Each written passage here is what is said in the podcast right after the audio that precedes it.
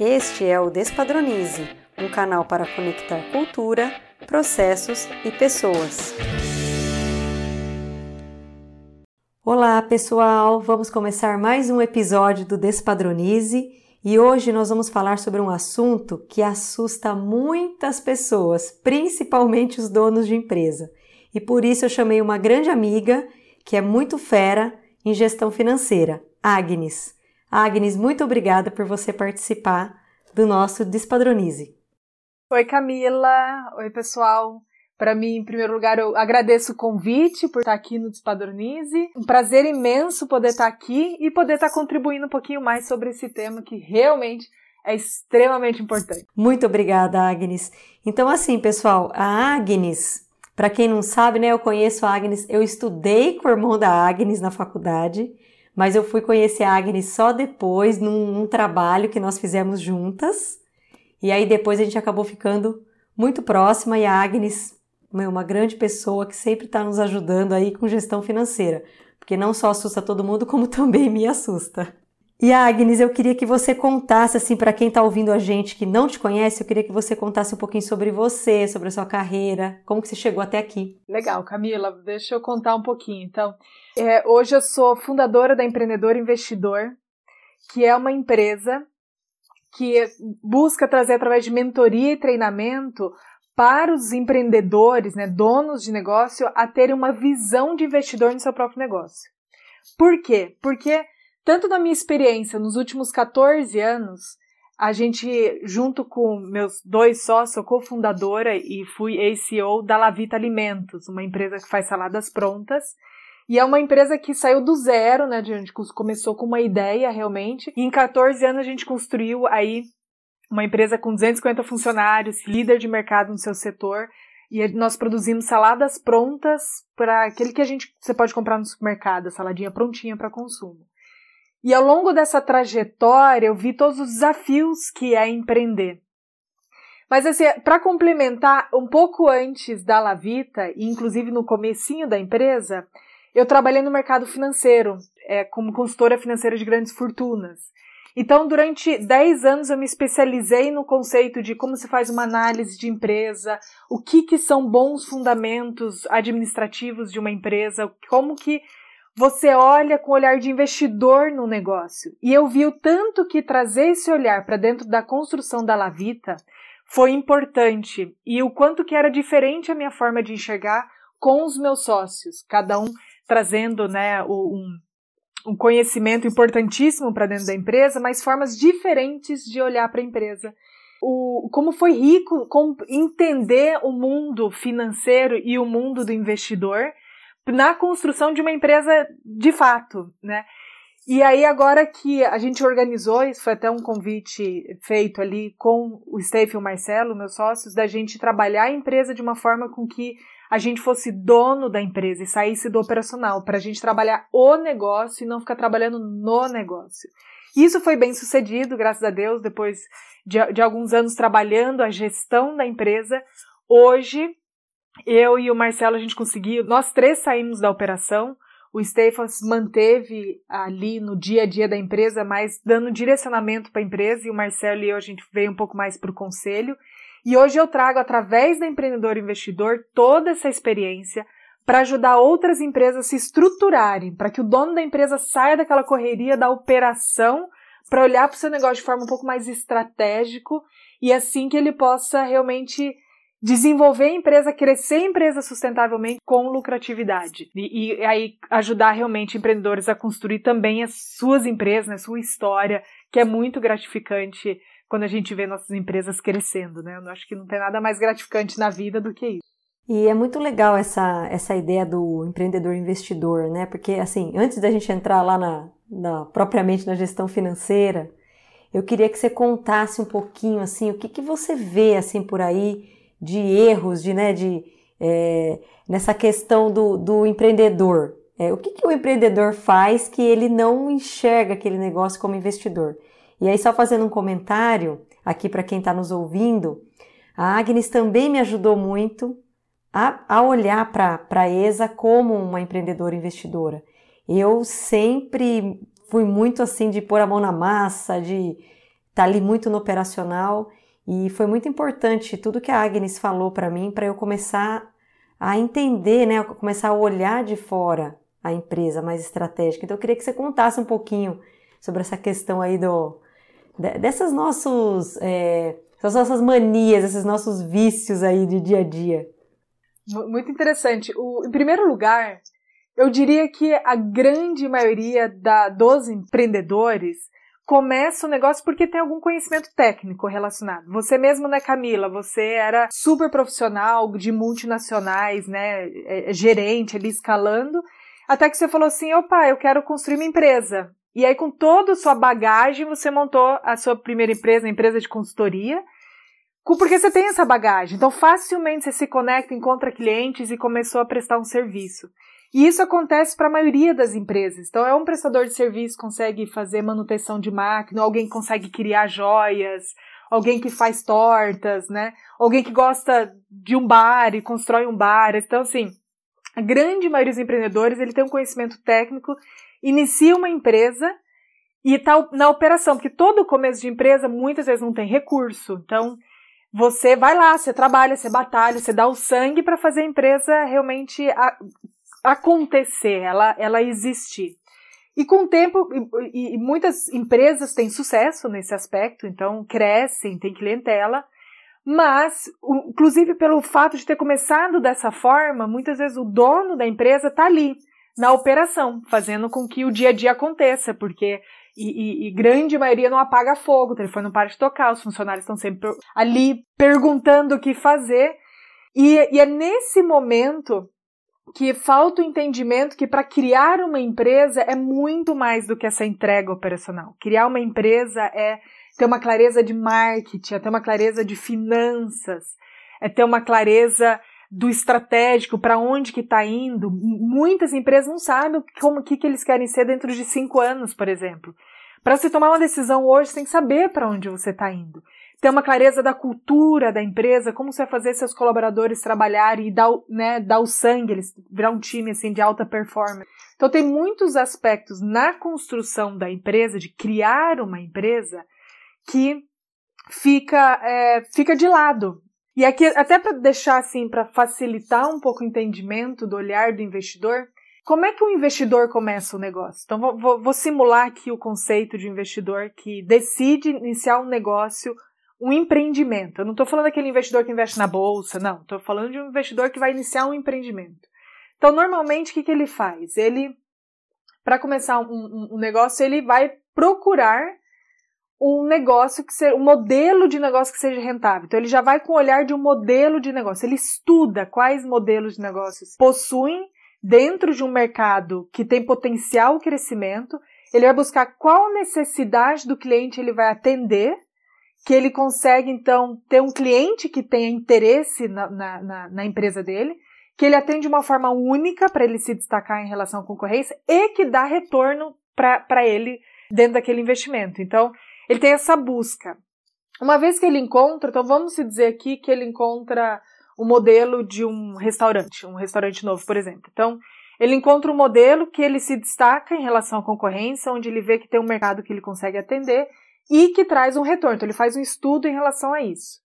Ok, então, a partir disso, ele vai fazer o investimento de fato. Então, ele vai concretizar, vai comprar as máquinas necessárias, alugar o espaço, tudo mais, e vai contratar as pessoas certas no lugar, vai contratar um time para fazer essa operação. Então, nisso, em todo momento ele está procurando uma sistemática, um sistema que consegue operar sem ele estar tá ali dentro. Ele não está construindo um emprego para ele, ele está construindo um investimento, ele está construindo um sistema que vai rentabilizar e dar um retorno para aquele investimento que ele tem.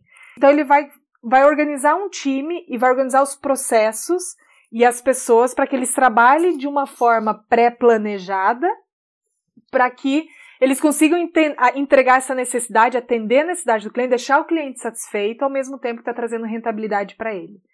Uma vez que esse time está é, é, sendo orquestrado, sendo administrado, que depois, né, de uma vez treinado, as pessoas certas no lugar certo e testado, ele pode se afastar da operação. Em momento nenhum ele está ali criando né, um trabalho para ele. Ele se afasta, ele, ele enxerga aquela operação acontecendo, ele pega o retorno desse investimento, né, o retorno do, do que ele investiu, e ele vai identificar então novas oportunidades, ou dentro do mesmo negócio, ou ele vai replicar, porque ele construiu, por exemplo, um restaurante, um sistema replicável. Ok, vamos pegar esse negócio e vamos replicar, vamos criar outro restaurante né, em outro bairro, outra cidade, por exemplo, para ele poder expandir. Então, ele está mais preocupado nessa expansão e de que está é, voltado às tendências de mercado, que, quais são os movimentos que estão acontecendo para trazer para dentro do negócio, do que de fato preocupado em estar tá ali no caixa do restaurante, ou no chefe, ou ali no dia a dia da liderança para fazer a operação acontecer, porque ali ele conseguiu colocar alguém no lugar dele, nesse lugar, né, para ele poder de fato olhar de fora o, o empreendimento dele, poder expandir esse empreendimento ao longo né, das oportunidades que venham a surgir. Não, é muito interessante. Dá para depois a gente precisa marcar um, um podcast só para falar sobre essa visão do empreendedor investidor que eu acho muito interessante. E aí, conforme você falou, né? Então, conectando ali, né, como a gente sempre fala, né? Conectando cultura, processos e pessoas. E como os processos são importantes, né? Dentro dessa visão. E aí eu vejo que um dos processos mais importantes, não que tenha um mais importante ou não, mas o coração ali é a gestão financeira. Porque afinal de contas eu tenho uma empresa para ganhar dinheiro. E como as pessoas têm medo, né? Como os empreendedores, como as pessoas em geral têm medo dessa, dessa área, dessa, dessa questão das contas. Como que você vê isso? Por que, que você acha que tem tanto essa. Ah, depois eu vejo isso, deixa para depois e eu vou fugindo disso? É, é incrível como é, tantas empresas gerenciam, né, tantos empresários, tantos donos de empresa gerenciam seus negócios sem enxergar o negócio.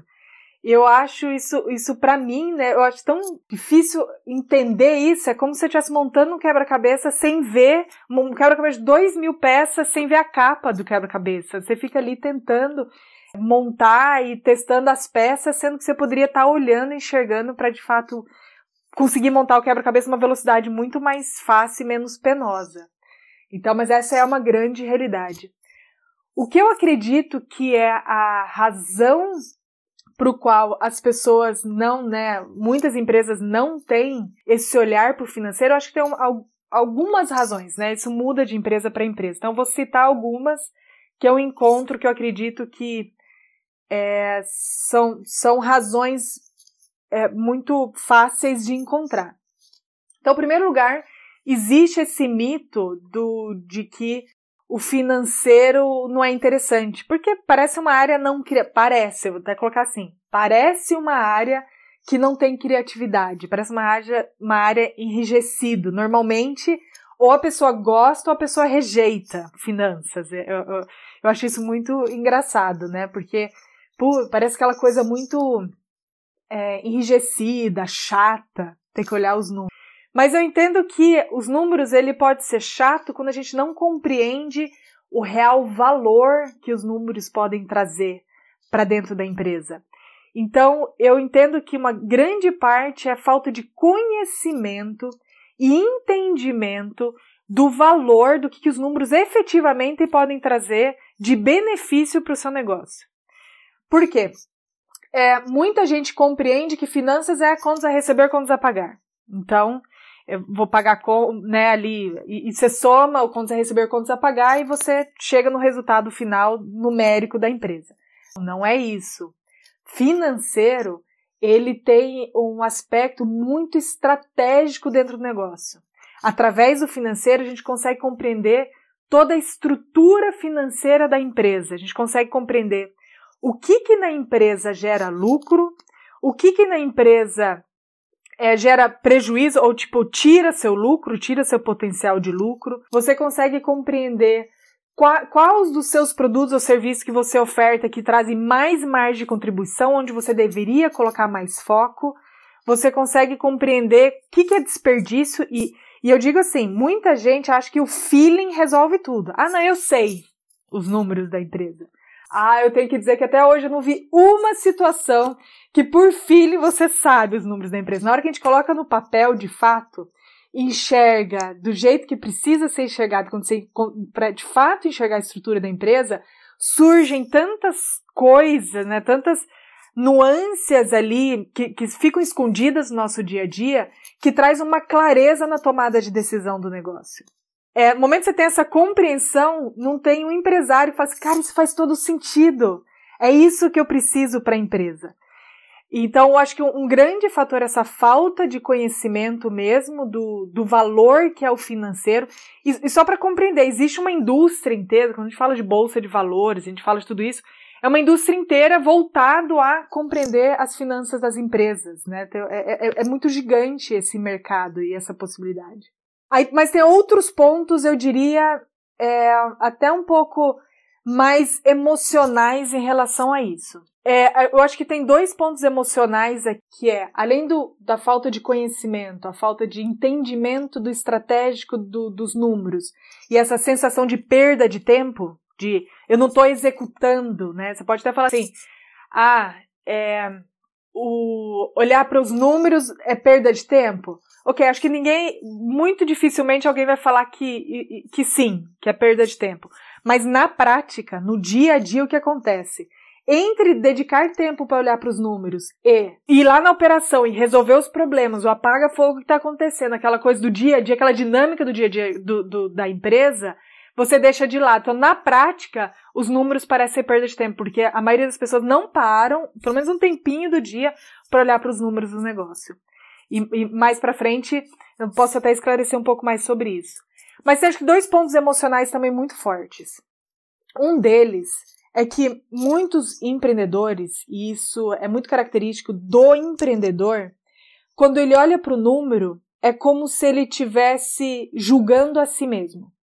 Então, assim, se ele olha para o resultado da empresa e o resultado da empresa está positivo, ele pode ficar tão eufórico que ele não vai demandar realmente atenção para olhar o porquê que está positivo, para realmente aprofundar no entendimento dos números. Ele só assim, putz, tá legal, tá, né, tô ganhando dinheiro, tô, tô, né, tô bem, tô fazendo certo e, e ok, aquilo já bastou, mas não aprofunda. E quando os números estão ruins, quando você olha que tá prejuízo, vem o julgamento do não sou competente como se o resultado da empresa está diretamente ligado com a competência do empreendedor. E isso não é uma verdade, né? O, o, a, a, empresa, o resultado da empresa, ele passa por altos e baixos. Isso é muito comum.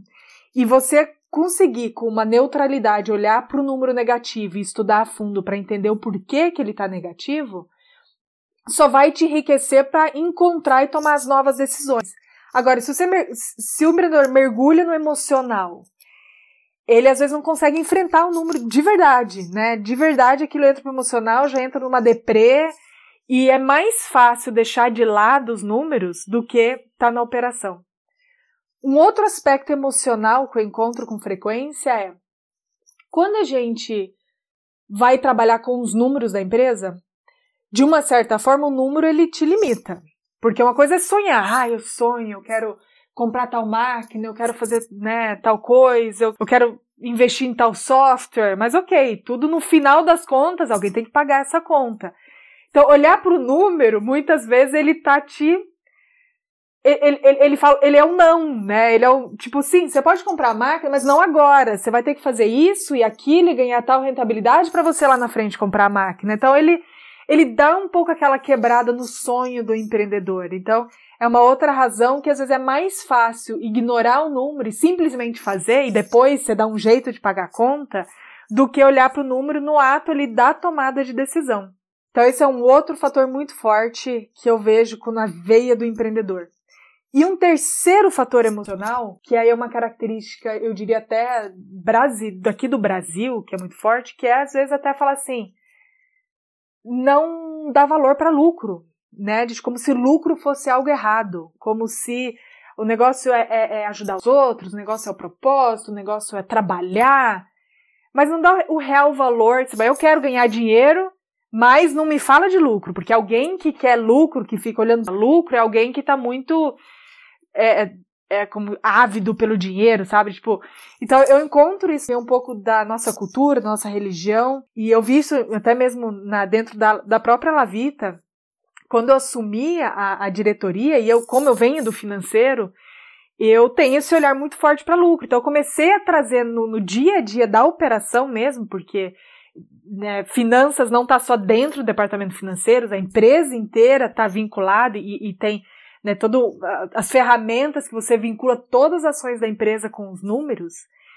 É, e eu trouxe esse conceito, gente, nós precisamos né, operacionalizar e ter lucro, porque o lucro é o que faz a empresa ficar viva, é o que permite a empresa poder reinvestir para crescer.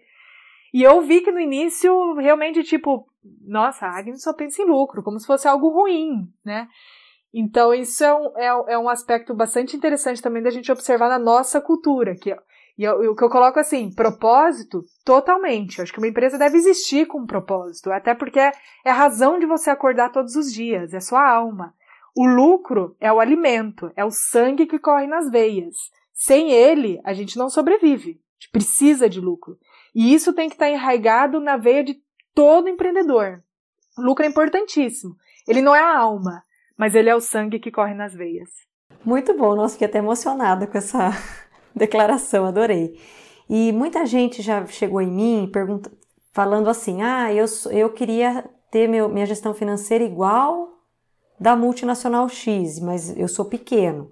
Eu queria que se abordasse um pouquinho no olhar do processo de gestão financeira se existe diferença entre uma pequena empresa, média e grande ou não. Eu, eu, imagino que aqui com a gente estejam escutando pessoas de todos os tipos de empresa. Então, eu queria que você abordasse um pouquinho essa, esse aspecto.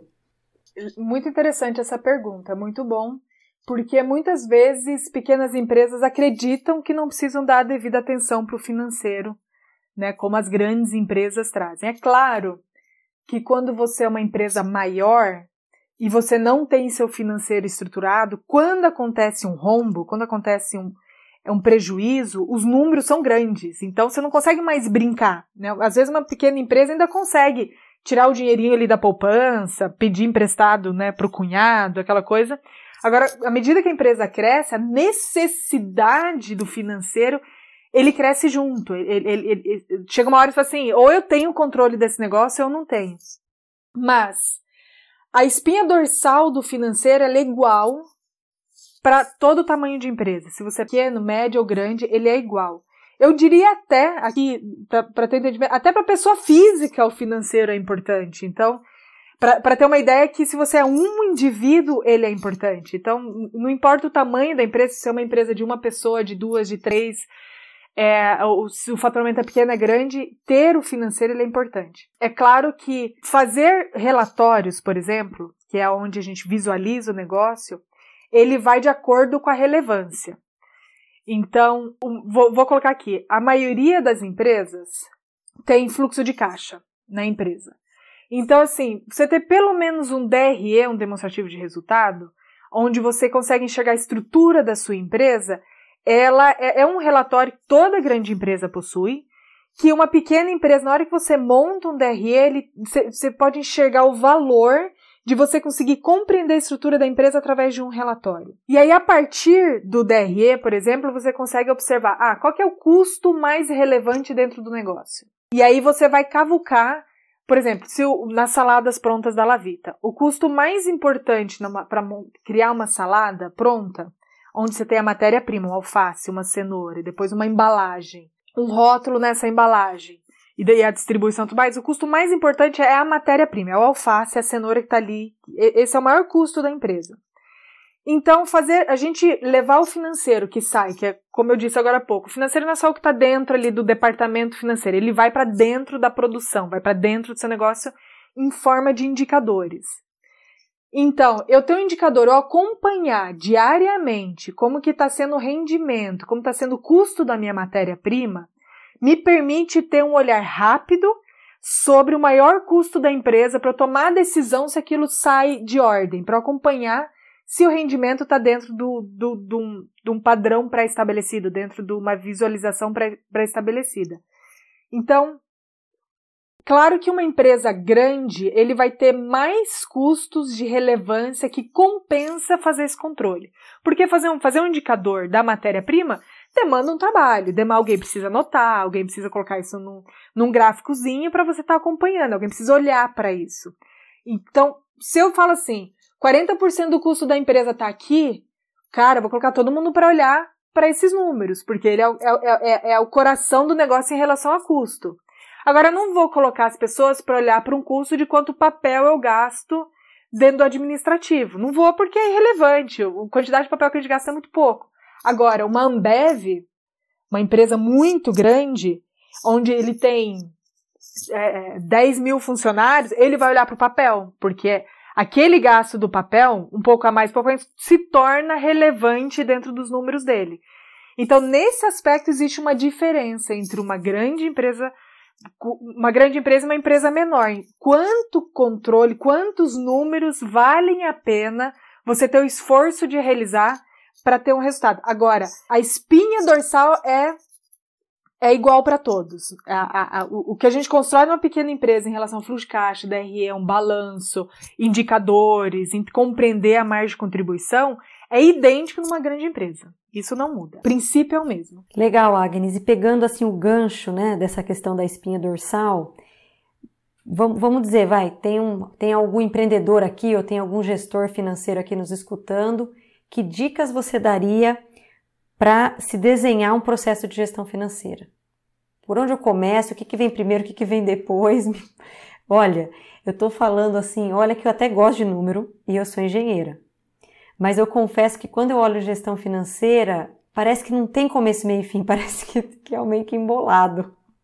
Ajuda a gente, Agnes. Muito interessante. Eu vejo assim, é, a gestão financeira é um processo. Ele é, vamos dizer, para quem, se você está começando uma empresa, você tem uma empresa que não tem gestão financeira, não, não, não queira, não tenha ansiedade de construir tudo de uma vez.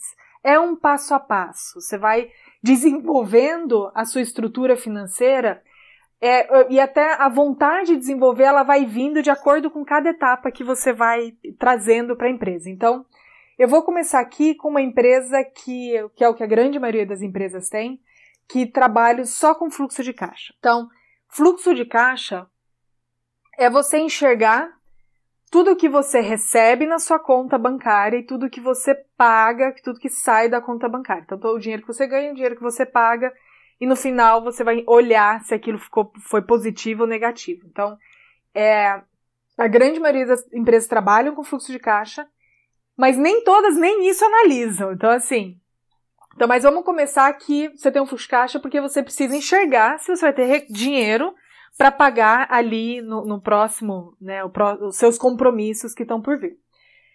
Então, ele, ele é super importante para isso e é super importante você entender se você tem dinheiro na, na, na, na empresa ou não. A partir do fluxo de caixa, eu diria que a próxima etapa é construir o demonstrativo de resultado financeiro, que é o que chamo de DRE. O demonstrativo de resultado financeiro o DRE, ele é você enxergar a estrutura do seu negócio. É, você vai enxergar se, você, se o seu negócio é um bom negócio. É ele que vai mostrar para você a lucratividade da empresa. Então ele ali é, é, o, é o seu o que você emite de nota fiscal, o que você tem de receita, menos o que você tem de despesas. Primeiro a despesa variável, aquela que está diretamente ligada ao produto ou serviço que você entrega para você descobrir qual é a sua margem de contribuição, qual é o seu lucro operacional ou margem de contribuição, para ver se, se aquele produto que você vende ou serviço que você entrega traz dinheiro para dentro da empresa. Depois você vai vai somar suas despesas fixas, o que você precisa em volta de você, que é aluguel, energia, o administrativo, comercial, todos os seus custos que estão em volta da empresa que permite você entregar seu produto ou serviço para então você ver se você tem lucro. Tira os impostos e aí sobra seu lucro líquido. Então é uma estrutura para que, vo que você monta de acordo com o seu negócio. Então o DRE ele, ele, é, ele é personalizado de negócio a negócio. Ele tem uma raiz central igual, mas é personalizado de negócio a negócio. Ali você vai ter um entendimento do seu negócio. Eu diria que assim, o primeiro passo para você que está começando no financeiro, busque ajuda, para construir o DRE. E isso já vai te trazer uma visão muito clara do seu negócio, é muito bacana.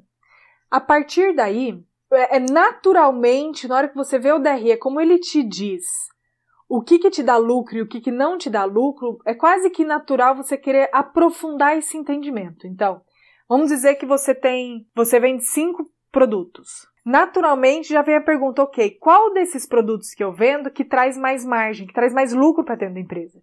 Que o preço de venda menos o custo de fabricação dele vai te trazer mais lucro. Então, é, é só o fato de querer entender isso já, já te leva ao próximo passo.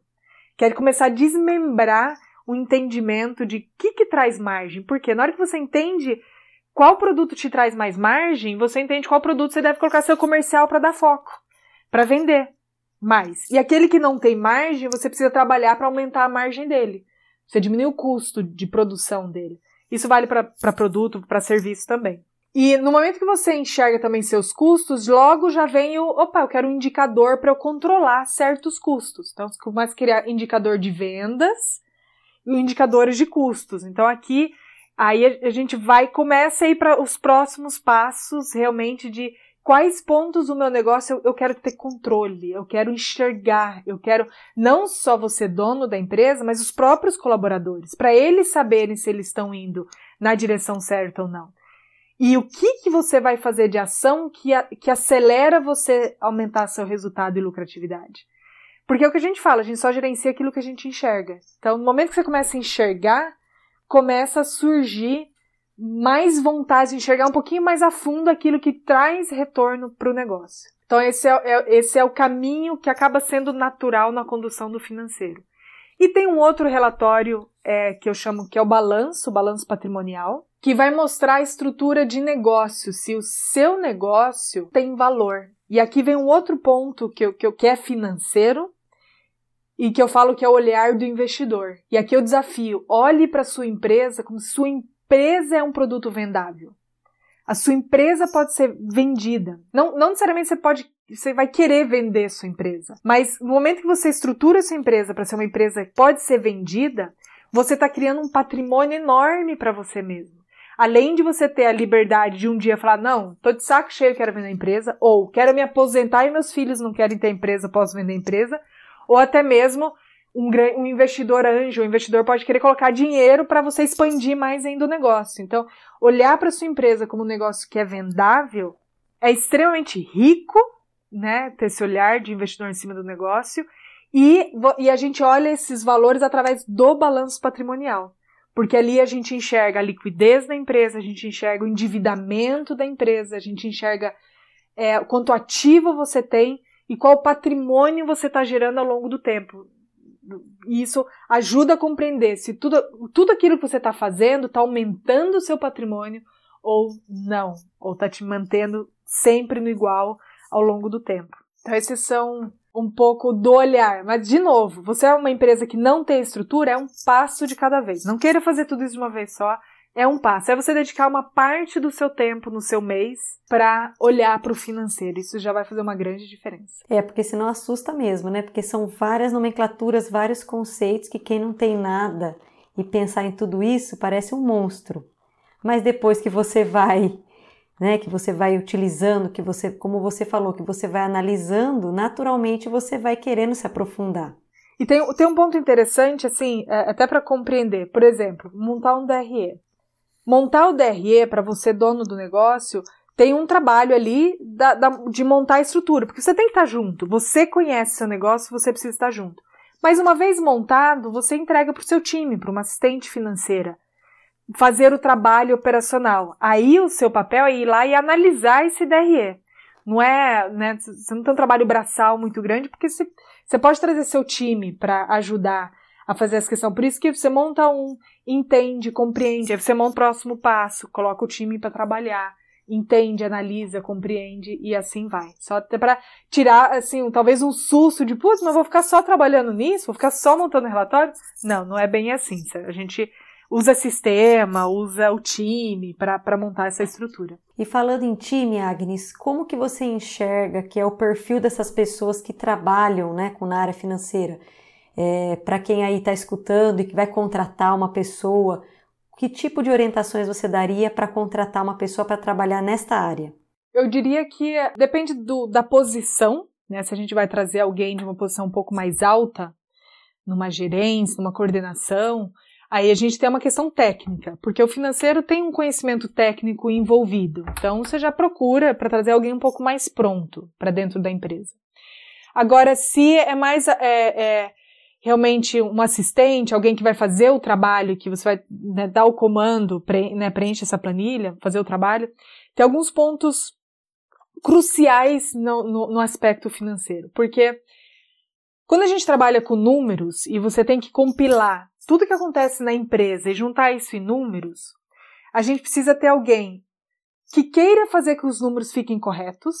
Então, alguém que tem um perfil um pouquinho sistemático, até diria ser um pouquinho sistemático mesmo em, em querer fazer os números corretos, em querer fazer o correto ali dentro. Porque você precisa ter confiabilidade nos números que você está enxergando.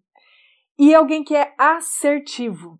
E, e, e é muito, eu trabalhei muitos anos no financeiro, eu digo, tem gente que é assertivo, e assertiva no sentido de é, não sei, não sei se você já teve a experiência de alguém que tem que preencher um contrato. E aí tem gente que preenche, sempre tem aquele errinho, e tem gente que preenche, preenche certo, porque ele consegue, ele entende o conceito de fazer uma verificação do próprio trabalho para garantir que o trabalho está certo. Então, isso, isso eu percebi que algumas pessoas é, sempre cometem errinhos. E outras pessoas não, eles conseguem administrar o trabalho, de fazer o trabalho, fazer uma conferência, ter essa atenção para não ficar cometendo toda hora errinhos. Porque como você, a gente precisa confiar no que está sendo feito, é, mesmo, ah, vou colocar uma nota fiscal dentro do sistema. Você precisa colocar uma nota fiscal dentro do sistema, a nota tem que estar tá certa. Você tem que colocar de forma correta os números.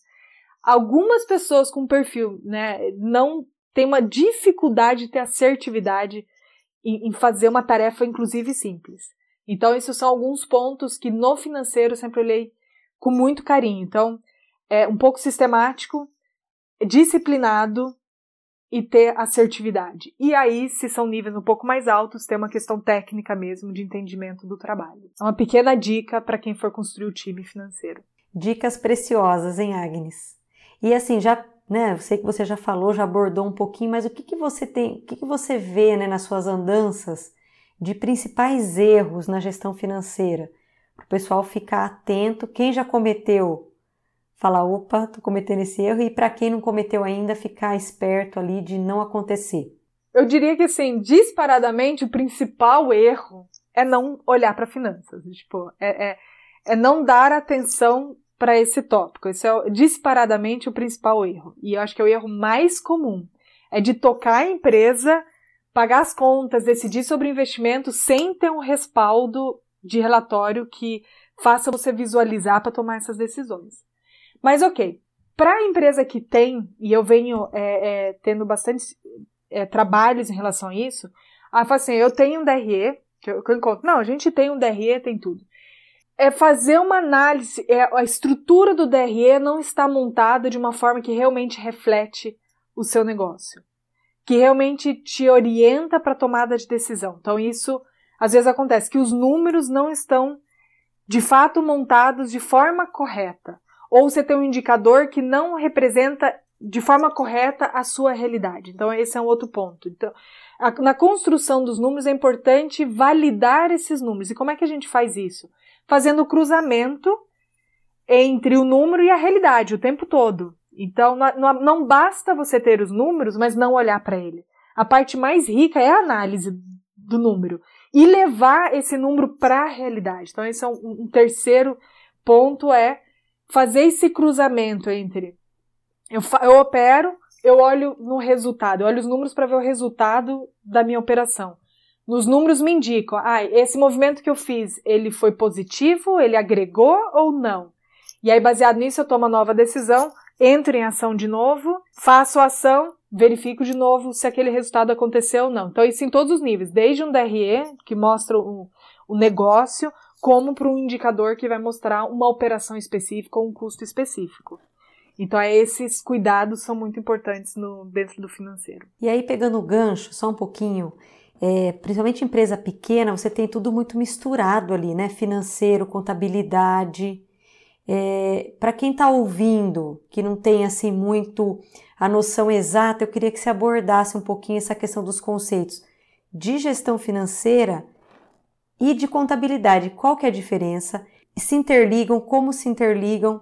É, se eu sou uma empresa pequena, coloca a mesma pessoa para cuidar dos dois? Não. Como que você vê isso? até trazer um, um, outro tema um pouco antes de fechar o financeiro com a contabilidade, que é muitas empresas pequenas fazem uma confusão entre vida pessoal e vida profissional, financeiramente falando. E assim, a gente não consegue entender a, a, a sua empresa se você está com a sua vida pessoal enraigada dentro dela, financeiramente falando. Se hora você tira um prolabore, se hora você tira um valor, se você põe conta da sua viagem dentro da empresa. Então, o primeiro passo realmente é separar a sua vida financeira da sua vida é, da, dos números da empresa. E como é que a gente separa? Você define um prolabore fixo mensal para você receber. E como é que você define um prolabore? A, a princípio, ou você define um prolabore, quanto custaria colocar alguém para fazer exercer a função que você exerce? Ok, rapidamente você pode falar assim, ah, vai custa muito caro, porque eu faço, eu sou cabeça do negócio e faço tudo. Então, ok, não, eu, eu, entendo que a gente faz, como dono da empresa, a gente está em várias áreas e é o estratégico, isso você nunca perde. Mas se você colocasse um gerente para fazer ali a operação que você exerce, quanto custaria isso? Então, esse, é, é, esse pode ser um, um, valor que te dá assim, uma, uma ideia de qual é o seu prolabore. Ou até um prolabore que a empresa tem a capacidade de sustentar e pagar todos os meses. Porque você também deve ganhar um salário. E aí você administra sua vida financeira baseado no seu prolabore. Você quer tirar mais dinheiro? Não tem problema, através do lucro. Você vai compreender seu lucro e aí no lucro você pode tirar mais dinheiro. Se você está tirando mais dinheiro que o seu prolabore e o lucro que sua empresa gerou, porque se ele não gerou, teoricamente você não poderia tirar, você na verdade está tirando dinheiro do caixa. E você pode estar tá correndo o risco de ter um problema na empresa de não, tá, não conseguir pagar as contas. Então, esse é um ponto importantíssimo. Número um, para caso você ainda tenha essa mistura entre vida, a parte financeira e a parte pessoal e empresarial misturado na empresa. Então, o primeiro passo é separar esses dois. Quando a gente vai para a questão do financeiro e do da contabilidade, o que que acontece? A nossa, primeiro que a maioria das empresas tem a contabilidade terceirizada. E, e precisa, porque ter um time de contabilidade tem um custo muito alto, só compensa para empresas muito grandes. Então, ou para empresas de médio porte, vou colocar aqui empresas de pequeno porte não compensa se você tem contabilidade interna, você vai ter contabilidade externa. A grande maioria das, dos escritórios de contabilidade estão preocupados em atender o governo. Se os números estão corretos para pagar os impostos, tudo mais. No mundo ideal, seria ideal você falasse ter um cruzamento entre os números da contábeis e gerenciais são os mesmos. Você usaria o mesmo número para você fazer a gestão do seu negócio e você fazer a contabilidade do seu negócio. Agora, na realidade, não é, não é isso que acontece na grande maioria das empresas. Então, uma coisa é você ter sua contabilidade terceirizada e ele vai fazer ali o que o fisco necessita. Outra coisa é você organizar essa estrutura de o, relatório, por exemplo, um DRE, um balanço, de forma gerencial, aquele que você necessita para tomada de decisão. Então, aqui só para você ter um exemplo de o que, que é um relatório, a diferença entre o número contábil e o número gerencial. É muito comum numa empresa, o dono da empresa, em vez de pagar um prolabore ali no, na carteira assinado, como se fosse um CLT, que tem uma série de impostos em cima, ele decidir tirar através de lucro o seu ganho. Então ele reduz ali para o mínimo, nesse, né, o mínimo possível no CLT ou prolabore para tirar o restante no lucro para pagar menos impostos. Ok, sem problema. No, é, é, se isso te traz um benefício de imposto, faça. Só que no seu relatório gerencial, você tem um custo. Lembra que eu falei que seu prolabore tem um custo fixo? Esse custo ele tem que estar lá no custo da empresa para ver se sobra lucro depois que te pagou. No relatório contábil, não, ele não vai aparecer porque você tirou lucro, então o custo vai estar reduzido. Então, esse já é um aspecto que existe uma diferença entre os números que a gente mostra ali para o governo e os números que a gente precisa para tomada de decisão. Então, aqui um, para exemplificar um pouco a diferença entre os números contábeis e os números gerenciais. Muito bom, Agnes. E assim, de tudo que você conhece, né? Você é uma grande conhecedora aí de empreendedorismo, gestão financeira. O que, que você acha que são os maiores desafios para fazer uma gestão financeira assim, nota 10 na minha empresa? Eu diria que o, o maior desafio, conhecimento. E, e aí eu diria ainda que assim, antes mesmo do conhecimento de fazer, técnico ali de fazer, é a compreensão da importância.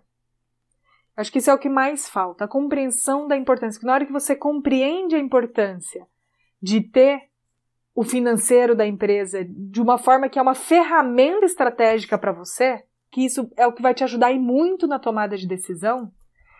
É, para ter uma ideia, nós na Lavita a gente fechou uma área inteira agrícola só porque montou um relatório. A gente começou com, com DRE da empresa inteira, mas como nós somos mais de uma unidade, depois o próximo passo foi desmembrar por unidade de negócio. Porque eu queria saber qual unidade de negócio dava retorno para a empresa e qual não dava. No momento que a gente desmembrou por unidade de negócio, ficou claro ali. A gente sabia intuitivamente que não era que tinha algum problema com uma das nossas áreas agrícolas. A gente sabia intuitivamente. Mas na hora de ver o número de fato e ver o tamanho do rombo, a dúvida acabou na hora. Na hora. Tomou a decisão, fecha. Vamos achar outra solução, porque é, não tem mais dúvida, porque o número é claro. Ele é, é um fato. Fatos e dados a gente não discute. Então, na hora que você tem a compreensão de que olhar, de, demandar parte do seu tempo realmente, atenção para o financeiro, é o que vai te ajudar em muito e vai acelerar a sua capacidade de resultado e crescimento, é, o, o, a busca para o conhecimento técnico ele vem naturalmente. Então eu diria que esse, esse é, é o maior desafio. Porque uma vez para implementar, hoje tem tanto conhecimento no mercado, tem tanta gente aí para ajudar, né? Tem a, o próprio empreendedor, investidor está aí justamente para isso, para ajudar, que é, não tem uma razão de falar assim, ah, não faço porque não sei. Não, isso, isso não existe. É uma questão de querer. É uma questão de querer, movimentar e realizar. Então, o primeiro passo é querer querer, né? É, é, é realmente se abrir para essa importância que o financeiro tem na empresa. Muito bom, Agnes. É, com certeza vai ter que voltar para a gente falar mais, porque o assunto é muito interessante e eu tenho certeza que surgem várias dúvidas quando a gente está falando disso. Mas, né, como a gente precisa ir chegando na reta final, eu gostaria que você deixasse dicas finais, né, para quem está começando, para quem está é, nesse momento, né, a gente está gravando esse episódio no meio da pandemia do Covid, para quem está aí meio, né, desesperado, meio desnorteado, enfim, que dicas você daria aí para quem está nos ouvindo, que chegou até aqui? Bacana. Bom, todo prazer, tá, Camila? Sempre que tiver, eu tiver a oportunidade de agregar um valor, de trazer valor para os ouvintes, eu estou super à disposição. Eu diria que minha dica final, e aí agora, principalmente o Covid, eu acho que o Covid ele teve aí para mostrar mais ainda a importância né, de, de olhar para os números. Eu lembro que no começo do Covid, muita gente veio é, pedindo ajuda de o que, que eu faço, como eu faço. Eu falei assim, tá bom, vamos enxergar para a gente poder tomar uma decisão eu diria que decida hoje, decida agora, você reservar um pedaço do seu tempo, é, é uma parte do seu dia, é uma parte do seu mês para olhar para os números financeiros. Você pode acompanhar Empreendedor Investidor ME no Instagram, eu estou o tempo todo falando sobre esse tema e outros temas estratégicos, ou buscar também outras formas de conhecimento, mas decida nesse momento a dedicar uma parte do seu tempo, que seja 5% do seu tempo, para aprimorar o seu entendimento, conhecimento em relação aos números. Eu acho que é, tudo começa por essa tomada de decisão. Essa, essa é a grande dica. Porque o que fazer vai muito de onde você começa. Então você vai partir do ponto onde você está. Se você ainda tem a mistura entre suas finanças pessoais e profissionais e da empresa, primeiro passo, fazer essa separação. Se você não analisa ainda o fluxo de caixa, primeiro passo, começa a olhar para o fluxo de caixa. Se você está no fluxo caixa, depois monta o seu DRE. Então, assim, é um passo a passo que, né, que, que, que a gente já falou aqui hoje, mas tome a decisão hoje de tomar o primeiro passo e fazer o, o passo necessário para você sair um pouquinho da zona de conforto e ir na direção de você entender mais o seu negócio financeiramente, para potencializar o seu negócio, para você não passar aí 20 anos trabalhando sem sair do lugar, né? Vamos potencializar o negócio para realmente criar uma realidade diferente, aumentando, né, aumentar o padrão mesmo, né? Vamos construir uma realidade diferente, pôr a empresa para crescer de forma sustentável e com lucratividade. por mais que a gente saiba, por mais que a gente ouça, ah, comece agora, é, faça isso, parece que a gente sempre acaba postergando, ah, depois eu faço, depois eu vejo, e aí justamente como você falou, aí vem uma pandemia e aí você percebe que você deveria ter feito a lição de casa lá atrás, né, Agnes? Totalmente. E aí lembrando que eu acho que a pandemia mostrou isso de quem estava, quem entende do seu negócio um pouco na, nas nuances, conseguiu sair muito mais fácil da pandemia, né? Conseguiu lidar melhor com a pandemia do que quem ainda chegou nesse ponto e falou: "Nossa, agora tô, tô no zero e preciso fazer acontecer". Então, acho que é, é, a pandemia nos chacoalha, né? Sempre as crises são boas para fazer a gente olhar para dentro e, e, e, melhorar o que está dentro da empresa. E ao mesmo tempo ressaltar de novo que mesmo que sua empresa está boa, mesmo que sua empresa é lucrativa, você pode ter mais, você pode ganhar mais quando você também se dedica aos números. Então, não espere a crise para se mexer, né? Você pode sempre. Eu, eu, acredito muito, Camila, na melhoria contínua. Acredito muito em todo dia fazer um passinho, todo dia buscar ser melhor. Independente se você está num momento de crise ou você está num momento bom, próspero, né, de prosperidade. Todo dia é não ficar parado, estagnado. Todo dia um passinho melhor. E aí não fica pesado, porque não é um passão grandão, é um passo pequeno. Porque quando a gente todo dia faz um passo pequeno, quando a gente olha para trás, você conquistou muita coisa. Muito legal, Agnes. Uma conversa incrível, cheia de insights, cheia de dicas. Tenho certeza que o pessoal estava com o caderninho aqui, que nem eu estou aqui, só anotando, só aprendendo. E eu gostaria que, antes de te agradecer, né, por você estar aqui conosco, nossa, muito obrigada. Eu gostaria que você deixasse seus contatos, como que o empreendedor investidor pode ajudar, onde que a gente pode te encontrar, conversar com você. Eu tô muito fortemente trazendo lives também todas as terças-feiras às 8 horas da noite através do Instagram na empreendedorinvestidor.me.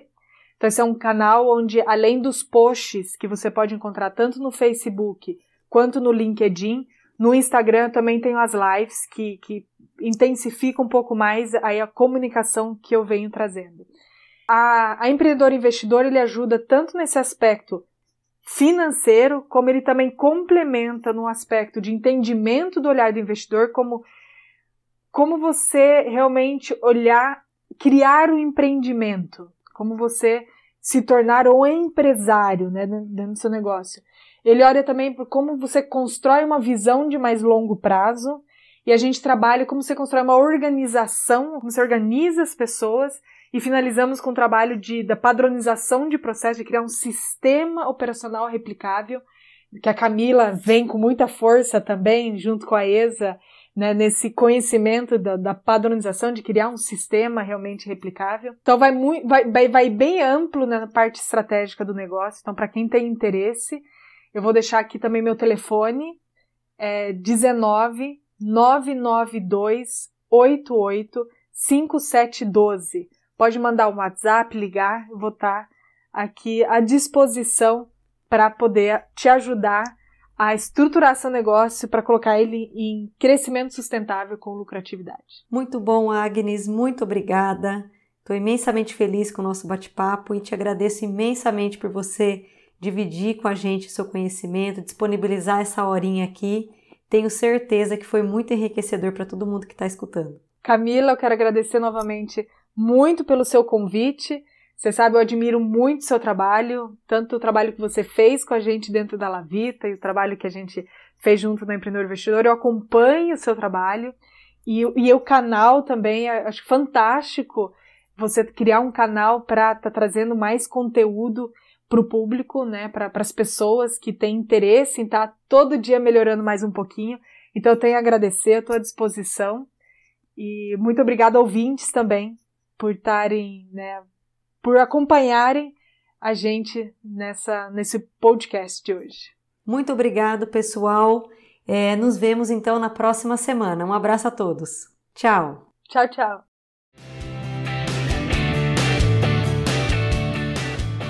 E este foi mais um episódio do Despadronize. Eu sou Camila Nascimento, responsável pela produção e apresentação desse podcast com edição de Raquel Venturini. Lembrando que o Despadronize é um canal de conteúdo da ESA e você pode nos acompanhar pelo LinkedIn ou pelo nosso blog exaprocessos.com.br. Até semana que vem!